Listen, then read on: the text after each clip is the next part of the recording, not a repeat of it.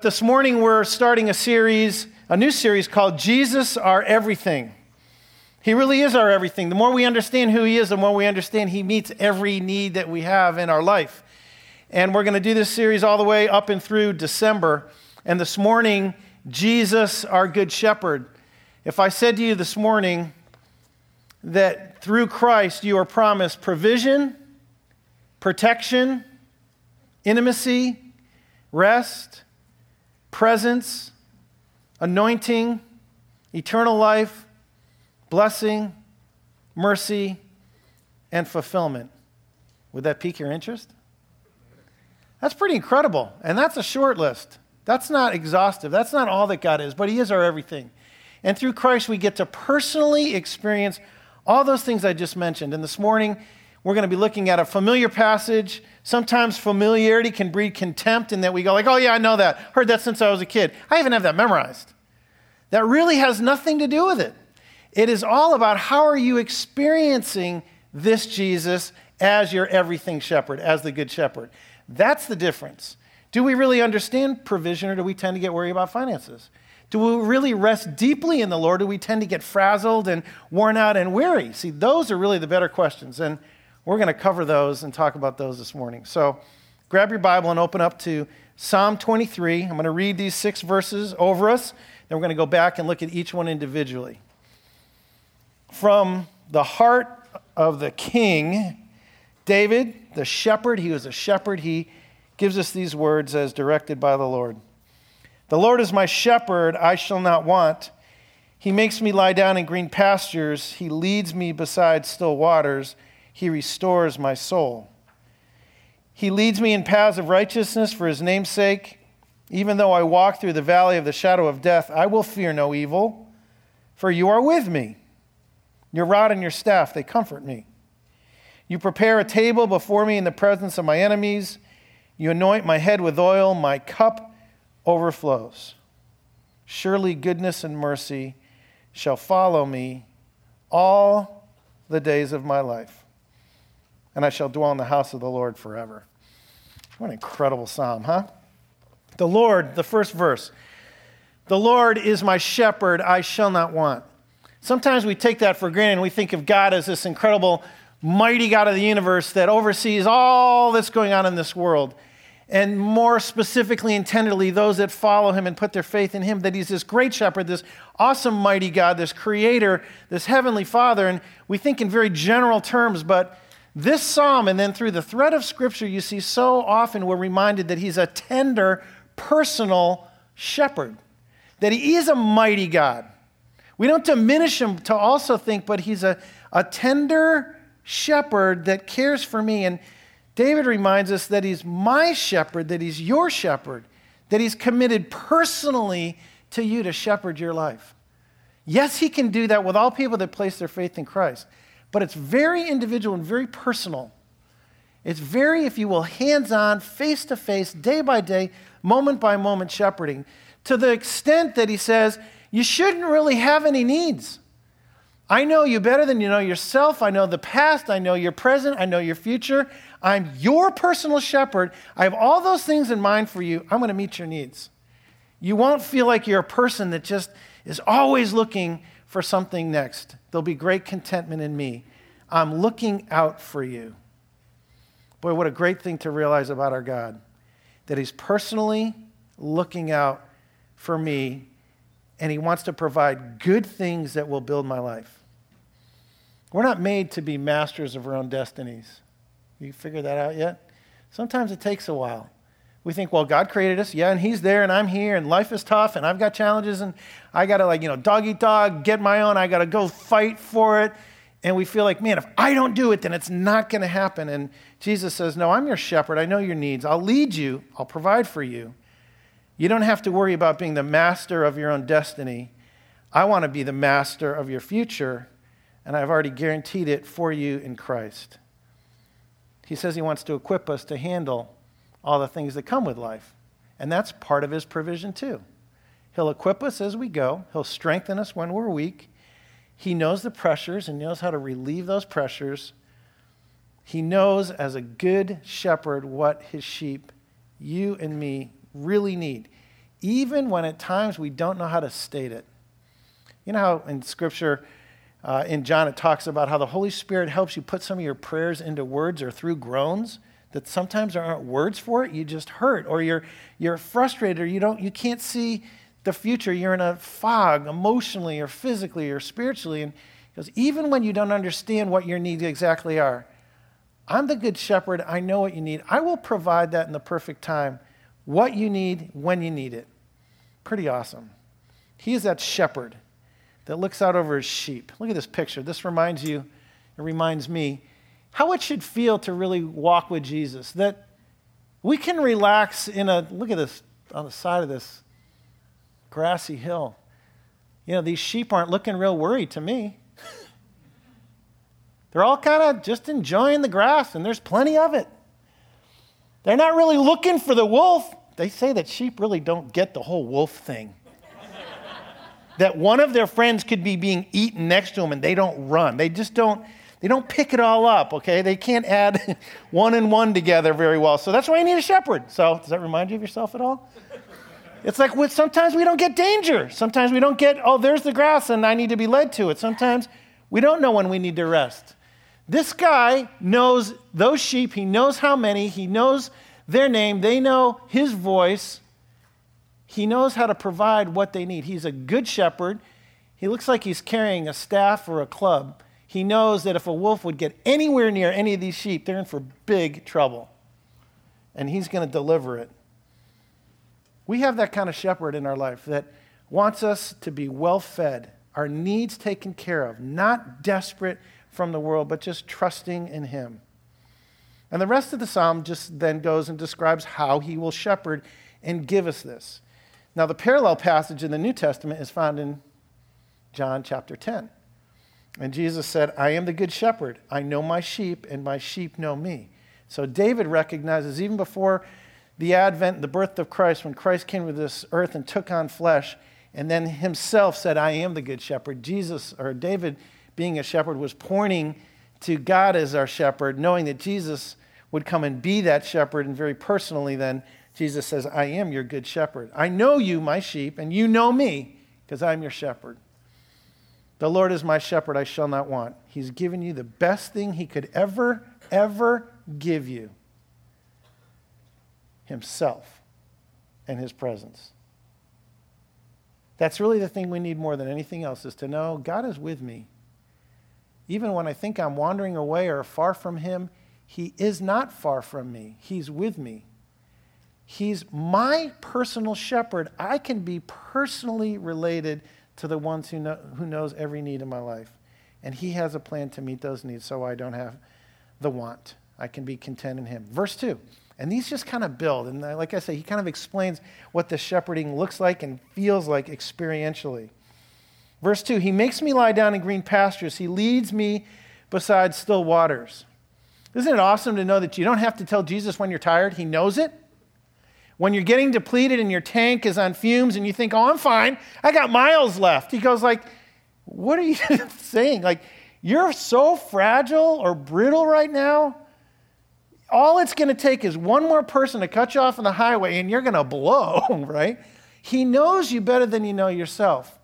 He knows when you're on fumes. He knows when you're feeling depleted and you're worn out and you need to rest. How much does the world care about your rest? Well, if you'll rest in me and bring your money, then I might care about your rest. But usually the world is just full of expectation, right? There are people in our lives that want something from us, they demand something from us, Jesus goes, I'm not demanding anything from you. I just want you to trust, lean in on me so I can care and provide for you.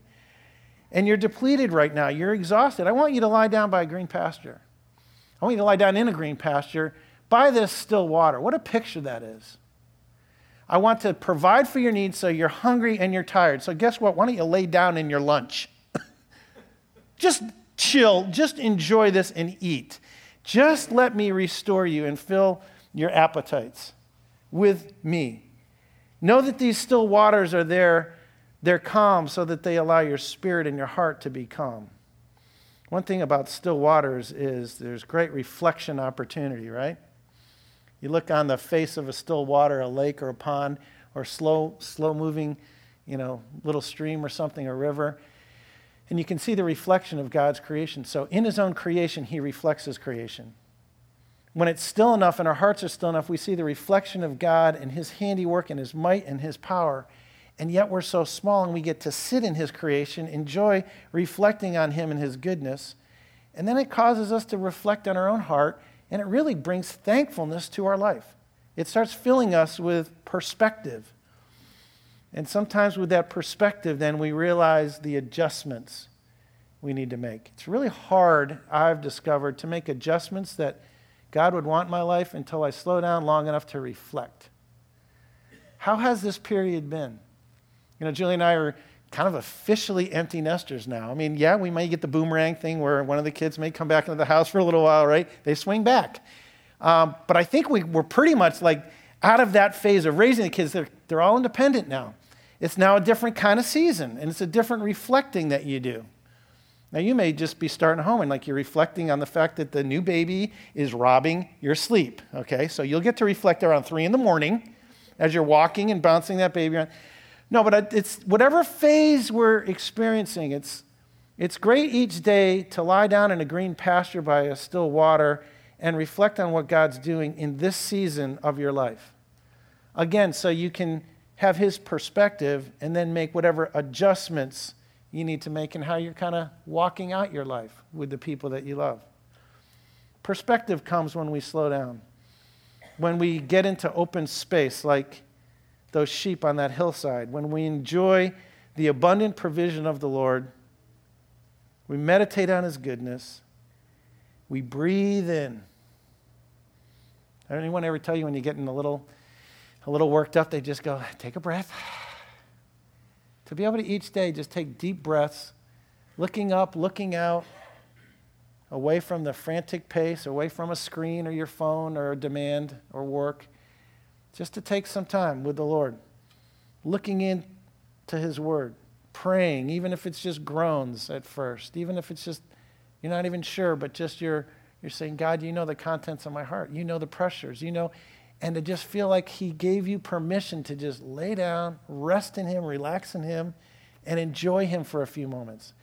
Boy, that is so important at the start of the day. Now, around here, we call it the first 15. And uh, wow, it may be five minutes for you, depending on your day or what's happening, maybe three hours. The time is not the issue. It's is it, is it a need and is it a priority in your heart to start your day and say, I need to start slow? I don't get going fast in the morning. I don't know about you. I need coffee. I need some time in the Word. I need to pray and reflect on God's goodness and His truths. Sometimes, as Julie and I are having devotions, know, we'll talk about something we're learning. Sometimes just completely quiet. We'll pray and just kind of give the Lord the day. And then as you go through the day, you know, there are different times where you need to pull aside and just look at a still water. In other words, get away from the crush of the white water and the rapids and the craziness and get still with God. How well do you do that? Do you feel like that's productive time? Some people struggle, feeling like, oh, well, I'm not getting something done. Well, you may get stuff done in the flesh, but it, it, it could build resentment in your heart if you don't go pick some green grass and lay down in it, reflect on the Lord, and enjoy His presence in your life. Now, when we go to Wisconsin, we just went out there a couple weeks ago for a family wedding, and uh, there is a lake on a, a family uh, lake house that they have, and they invite us to, and we, we sit out there and we look out on the lake. Start the morning, and you look out on the lake, and at this time of year, there are not, lot, not a lot of boats out there. Maybe one fishing boat, and they're all bundled up because it's a little chilly. But man, to look out on that lake brings so much rest in your soul. I remember talking to Julie, and she goes like, "Yeah, this is probably how do you phrase it, huh? Just like your happy place, like one of the best, most restorative places on earth for her." And I go, yeah, it's probably in my top three. I enjoy that, and I enjoy going to the, to the beach and just looking at, at God's creation, like the might, the power, the beauty. I'm so small compared to it, but He loves me. He actually says He created that for His glory and for my enjoyment. So you have the right to say, This was made for me. That lake, that lake, this rest, the peace I'm feeling, the beauty of those dark green trees against a bright blue sky, and a sun rising and a still lake. That was made for me.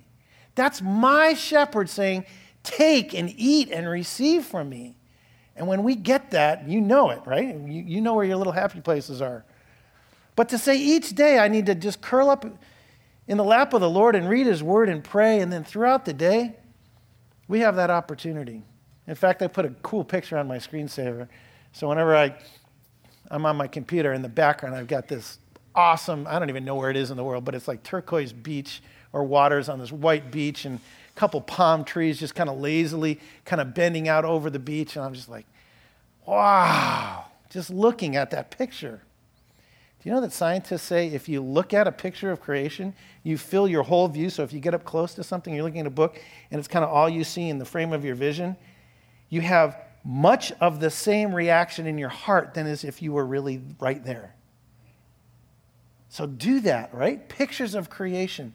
Get out in his creation. Start your day by quieting your soul by the still waters of the love of Christ and open up his word and be refreshed. Let him remind you that he's shepherding you and he's going to take care of your wants.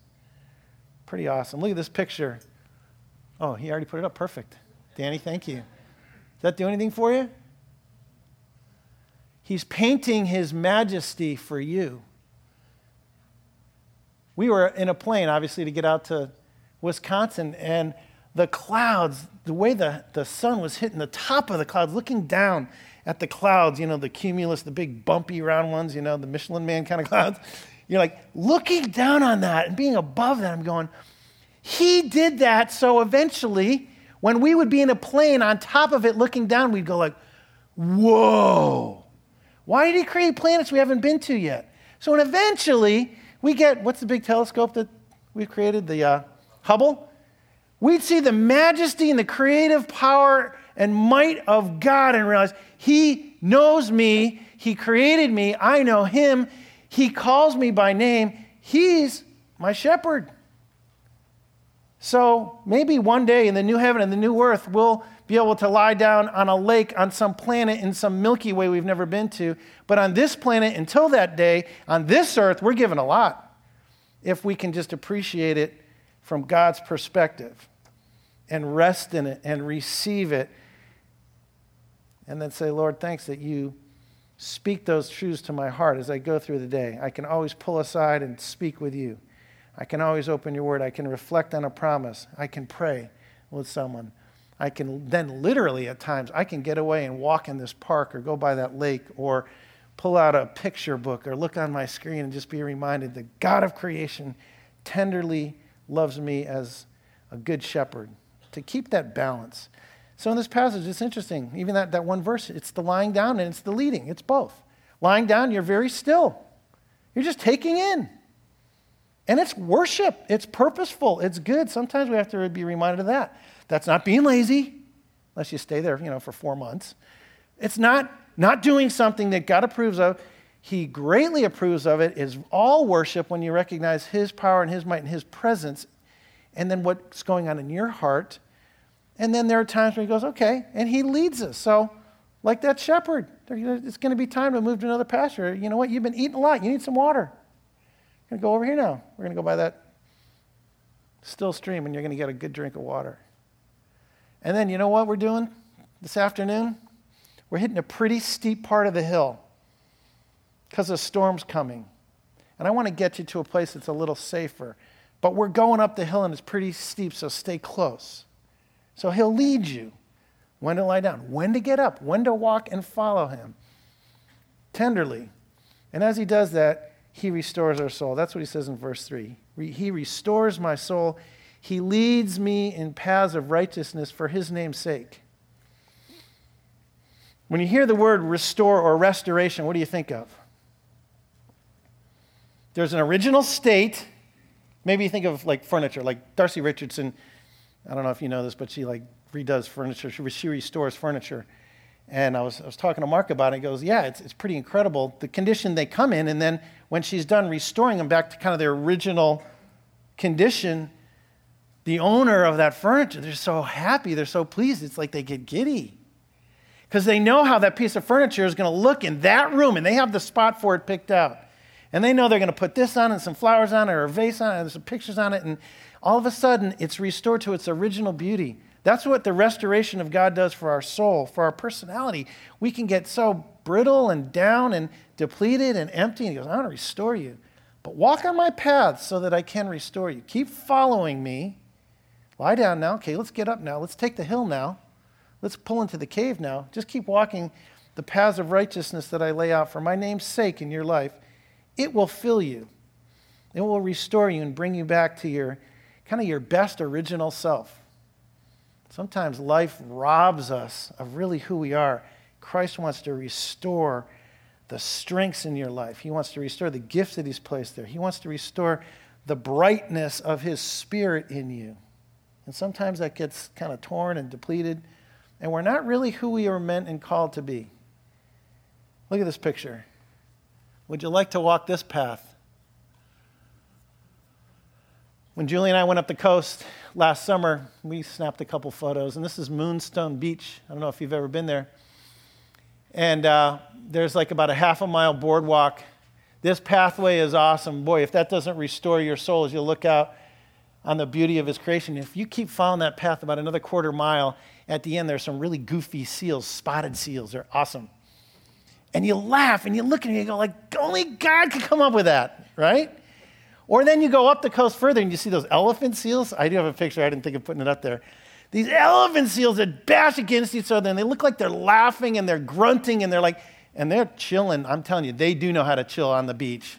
They know how to just really take a few hours and think of nothing except how warm that sand feels, that sun feels.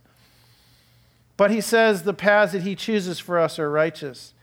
So many times in life, we're tempted to walk down the wrong paths. Maybe a path someone else puts in front of you.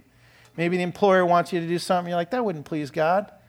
Or a path in your own flesh or hurriedness or sin or whatever it is, emptiness, you, you, you want to go down a path that won't fill you, and, and yet the pleasure of it, you want it, so you kind of do it, and then you feel like, oh, it's an empty path, and you come back.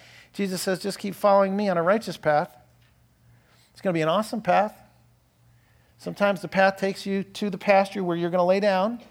Sometimes the path is taking you to the stream where you're going to get filled up. Sometimes the path is going to be hard because it's rugged and steep and narrow, but I'm with you. I never leave you. Remember, I'm a good shepherd. I'm just send you on your way. I lead my sheep, so I may lead you through that. So, whether it's easy and bright and wonderful and full of joy, or challenging and hard and dark, even at times, He holds on to us. He leads us in righteous paths for His name's sake. He wants to make His name great through your life. And as Jesus' name and His ways are lifted up in your life, you get filled up in the process. Isn't that awesome?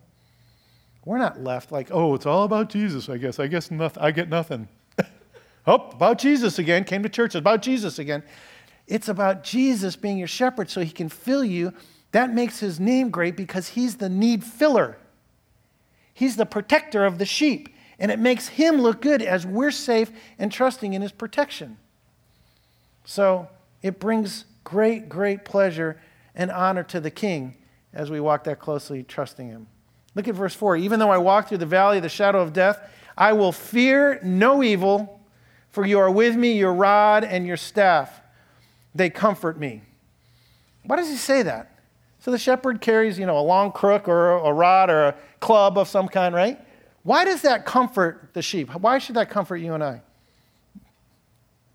Because you're protected. If you had a shepherd who's going to take on a wolf, come on, guy, come on, give me your best shot. The wolf's probably going to win, right? But the shepherd's got a club and he's going to beat away that adversary and that enemy. Whatever enemies will come at us in this world, Jesus said, I am your protector. I am that shepherd that carries the club or the staff, that crook, the shepherd's crook. The reason that it's shaped like that, I, I learned, is because that way the shepherd can reach out past what may be dangerous for the shepherd to get to the sheep that's in great danger and pull them back to safety. So it's an extension of the love of the shepherd to have a staff. It's the extension of the love of Christ to walk so closely with us that he will protect us from the enemy and rescue us and guide us using the rod or the staff, whatever is appropriate for the situation. John 10 28 tells us how we're protected. I give them eternal life. This is Jesus speaking, and they will never perish, and no one can snatch them out of my hand. My Father, who has given them to me, is greater than all, and no one is able to snatch them out of the Father's hand. So Jesus is telling us he is our protector. We don't have to fear evil. And then he says it himself in John 10. He says, You can't be snatched out of my Father's hand. The Father gave you to me, the shepherd, Jesus the shepherd, and I will protect you, and no one can snatch you out of his hand. Your future is set. Your relationship as a child of God is guaranteed. You don't have to live in fear. Now, the world says that is not even possible. You have to have fear because you don't know what's going to happen next with your job. You have to have fear because you got these uh, relationships in your family that are always tense or challenging. Now, you should live in fear because, you know, economy, you know, economically, look what's going on. Look what's going on politically in our country, let alone all the other nations that are fighting and vying and, and all the nuclear stuff that's going Like, what? How can we not live in fear? Well, we recognize we have a mighty God that's sovereign over all of this world. He's the one who puts up kings and takes them down in nations. He's the one that exalts a nation. It's righteousness that exalts a nation and honors God. God is in charge. He's wrapping up human history when He chooses to. He's going to bring the new heaven and the new earth. He's going to gather up the all. He separates the goat from the sheep. The sheep, those that follow Christ and love Him, and the goats, those that choose not to. And He says, we'll be resurrected to either judgment or to life. The sheep, you and I, because we placed our, our faith in Christ, we get resurrected to that life and that future. We don't have to fear anything any situation, any future catastrophe, any set of circumstances, any relational difficulty. You don't have to live in fear of it anymore. How does that make you feel? You don't have to. You can choose to. I can choose to. We don't have to because we have a heavenly Father who put his son Jesus in charge over your life and my life, and he's a good shepherd, and he doesn't miss a beat, and he never leaves us, and he doesn't get scared of the wolf. Darkness doesn't freak him out. The future and the unknowns, he knows it all. He's prepared good things, not only today in our present, but in our future. Hebrews 13:5 says, "I will never leave you or forsake you." I will never leave you or forsake you. No one can change the fact that you're mine, that you're my sheep, that you're my child, that you're precious to me. No one can change that. That's who you are in Christ. How does that make you feel? Amen. That's who you are. You may not live out your identity at times, but that is who you are because you place your faith in Christ. He's called you and made you his own. You're one of his sheep. No one's going to pull you out of his hands. Nobody and nothing ever. And he's coming back for you. That's to give you deep confidence. Not to be an arrogant jerk and like push people around. Oh, I know who I am. It's you're settled. Circumstances, situations, oh, they said something about you. Oh, they did this. Oh, you didn't get invited. Oh, this happened. Oh, someone else got the promotion. Oh, the investment went the other direction. Oh, we don't know what's going to happen. You just say, God, you're my shepherd. I'm counting on you. I'm leaning into your promise. I'm going to live by faith, not by fear. Fear will not rule me one more day. For some of you, it'll be the greatest freedom you could ever experience, is just to believe that your good shepherd says to you, I will take care of your tomorrows and your what ifs, you can live by faith. Verse 5 You prepare a table before me in the presence of my enemies. You anoint my head with oil, my cup overflows. Guys, this gets so incredibly intimate right now. The shepherd becomes your host, you become his guest. The enemies that surround you I don't just mean physical, spiritual enemies, whether you feel like you have them or not, or just life can be hard or not, cannot affect or change the fact that the shepherd is preparing a table for you, and he'll do it in the presence of your circumstances. It's like, oh, well, when I make everything perfect for them, then I'll call them in for dinner and have them sit down for a meal. In the midst of whatever's going on, every day he calls you to sup with him. He's setting a table for you. And you know what he's going to serve? What do you like the best? There could be some tri tip up there. Yesterday, there was this chopped salad we had at Tyler and Emily's little baby shower. It was just like a bowl this big. It's just like, oh, finally, I was like, oh, it's such a good salad. Right? Probably be that. probably be, I don't know, a Reuben sandwich because you love Reuben sandwiches. You haven't had one for two weeks. You're really hungry. You're really tired. He goes, I know what's going on. Have a seat. He puts the towel on his arm. He brings you a Reuben sandwich, and you go, Wow, I love this.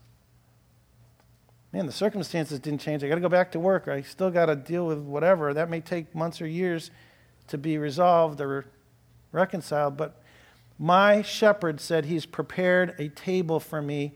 And when I sit down, he comes over, and just to get things started, he anoints my head with oil.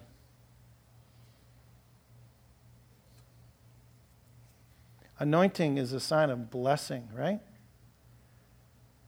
He's going to anoint you. Whenever your scalp is dry and brittle, when your life is feeling dry and brittle, He'll anoint you if you ask Him to. If you come into His presence, you sit, you allow Him to start feeding you, He anoints you with oil, the blessing of His Holy Spirit, and then He fills your cup. Got to have a nice glass of whatever your favorite thing is. I know when we go out to Thai food, do that uh, almost every Saturday night. It's, pretty, it's kind of a cool. Julie's mom invites us, and we go, and that's kind of a pretty pretty fun family tradition. And you know what I really like? The basil chicken. It's a little spicy. Do you like a spicy Thai? But you know what you need when you have about five bites of that in your mouth? Cold water. And you know what's awesome is when the guy behind the counter, when the waiter realizes my glass is right down about the last ounce or so, and he comes like, I'm the happiest guy at the table because I'm going in for another round of the spicy Thai. and it's going to be good. And you realize, wow, so attentive. And when that, it's just, that's such a simple thing. You just go, well, it's a, that's why he chooses it, because it's such a daily thing. We usually have one or two or three meals a day. But there are those occasions when you just need to sit and let the king, the king, call his subjects together, the shepherd call the sheep together, the father calling the son and the daughter together. Just sit down and let him anoint you, let him fill you, let him provide for you. Not, no, no, no, no, I should be doing that for you. Like, remember what Peter did when Jesus was washing their feet? He says, No, just receive from me. There'll be a time where you'll get up from this meal being satisfied and full, and you'll go out and serve others. But right now, you receive from me so that you're full and you can go out and serve others. An overflowing cup, a sign of his great provision and blessing in your life. It brings hurt, it brings hunger and healing to the hurts. Do you ever get so hungry your stomach hurts? Get a little nauseous? You're like, oh, I just need to eat. I just need to eat. Do you get that way spiritually? You're so dry, you're so hungry for the presence of the Lord, you just need to eat. You just need to sup with Him. Do that. Don't neglect that.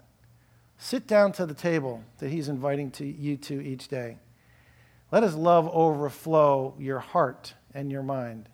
Let His anointing fill you and direct you. You'll get back to the circumstances of whatever things you might have to face, but you'll be strong now. You'll be reminded of His love. And then verse 6 Surely goodness and mercy shall follow me all the days of my life, and I shall dwell in the house of the Lord forever. He starts out by saying, I'm the good shepherd, right? I'm going to take care of all your wants. Wants like what? Well, you're going to need to rest because the, the road is weary and long. You're going to need to lie down at times. I'm going to take you by great pastures. You're going to eat sometimes. You need to fill up. I'm going to lead you on good paths. It's going to make Jesus look really good in your life, and it's going to fill you up in the meantime. You're going to walk at times through dark or treacherous or steep or ragged ways, but I'm with you and I won't forsake you, and I'll protect you through it all. You don't have to be in fear. And I'm going to put meals out in front of you on a daily basis that will bring fullness to you and anointing and blessing. And I want you to know that at the end is really just the beginning. This is all just a setup and it's practice for being in my very presence where all that will happen all the time perfectly without sin, without stress, without sickness, without anything scary, any darkness at all anymore. I'm just getting you ready for what it's going to be like in the new heaven and the new earth forever. Surely goodness and surely mercy will follow you every day you have life as one of my sheep. Receive it, live in it, count on it, lean into it. Mercy means what? He doesn't have expectations you can't meet. He knows you're weak, He knows your frame. Mercy is He gives you what you don't deserve, you know you haven't earned in any way. You know you mess up, but He forgives you and He has a merciful response to your weakness. And He keeps walking with you and keeps growing you and keeps feeding you. Oh, I don't deserve another good meal. You're right, but I'm giving it to you anyway. Drink and eat deeply. And you will one day dwell in the house, His house, forever. That's your identity. That's the plan. That's the path. That's the future. We have nothing to fear. We just walk closely with Jesus, and He'll meet every need that we have. We can travel light, right, you guys? We have to travel heavy with burdens. We can give those burdens to Him each day. He, in exchange, gives us an easy yoke and a light burden. He's yoked with us. It's a yoke that is well fitting, like two oxen together, well fitting. They pull together the same direction. They're fruitful and effective. Jesus says you'll be fruitful and effective, and it's well fitting, and it's not, it's not difficult. It's sure there's work, it takes effort, but it's well fitting, and it's not a heaviness like the world puts on us. It's a light burden. And next week, we're going to talk about how we can travel light and experience his light burden and easy yoke as we turn to Matthew 11. So come and enjoy that next week, too. But now I want to just kind of sum up, and I want to read this over you. It's a kind of a way to just let the Lord remind you of what we've covered this morning. So I just want you to close your eyes, just enjoy a time to relax in Him. I'm going to read these over you. His promises to you. Jesus gives me rest in a world of relentless activity, demands, and expectations. Jesus restores my soul in a world that emphasizes self centered pleasure that shrivels the soul. Jesus remains with me in a world of broken promises that leaves people lonely for love and belonging. Jesus protects me in a world of fear where you're told to protect yourself. Jesus leads me in a world that says you're the master of your own destiny. Jesus provides for me in a world that oppresses the weak and preaches survival of the fittest. Jesus anoints me in a world that demands that you earn your own blessing. Jesus fills my cup to overflowing in a world that drains your resources, emotions, and energy. Jesus gives me goodness and mercy in a world that runs to evil, retaliation, and revenge. And Jesus gives me everlasting life with Him in a world that tries to convince you that this life is all that there is. We have an amazing Jesus. What a good shepherd. Okay, open your eyes for a minute. And I want to put a couple reflection questions up there for you to reflect on by that quiet stream or green pasture, that time with the Lord that you have today each day, this next week. Reflect on these. In what area of your life do you most need to rely on the good shepherding of Jesus? Maybe talk to a spouse or a friend or in your life group. And secondly, when can you take time each day to lay down in green pastures or walk by the still waters with Jesus? That came up at our table at the men's breakfast yesterday. It was like, how, how do we do that when we're all busy? How do we carve out that time at the beginning of the day or at the best time when our heart and mind is most available to God? We each need to figure that out and then enjoy Him and receive all that blessing from Him. So, we're going to have a time now to just pray and to worship. We're going to have an offering, so I encourage you to be generous as the Lord's been generous to you. But let's take a deep breath, right, with the Lord and just say, Lord, thanks for shepherding us. And let's just turn our heart to Him right now and let's pray together and then we'll worship.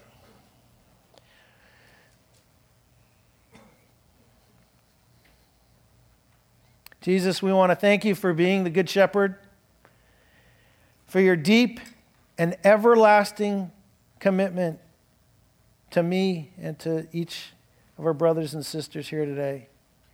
A deep commitment to always provide and shepherd us perfectly in all circumstances at all times. Thank you, Lord. We often don't lean into that, and we want to direct and lead or shepherd ourselves. But Lord, today, forgive us when we've done that. We do want to open our hearts to your shepherding now, and more and more each day, Lord.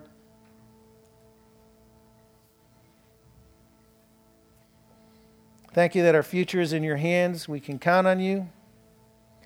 Thank you for all these great promises of provision, protection, intimacy, and rest, relationship, mercy, goodness, and our eternal, awesome home with you in the new heaven and the new earth. We can't wait, Lord. But until then, Lord, we just want to be about you and your glory. Make your name great in our lives. Shepherd us, Lord. We want to respond as sheep that just love you so much for the fact that you have given us this life and rescued us. Receive our worship, Lord. It comes from an overflowing cup, our hearts.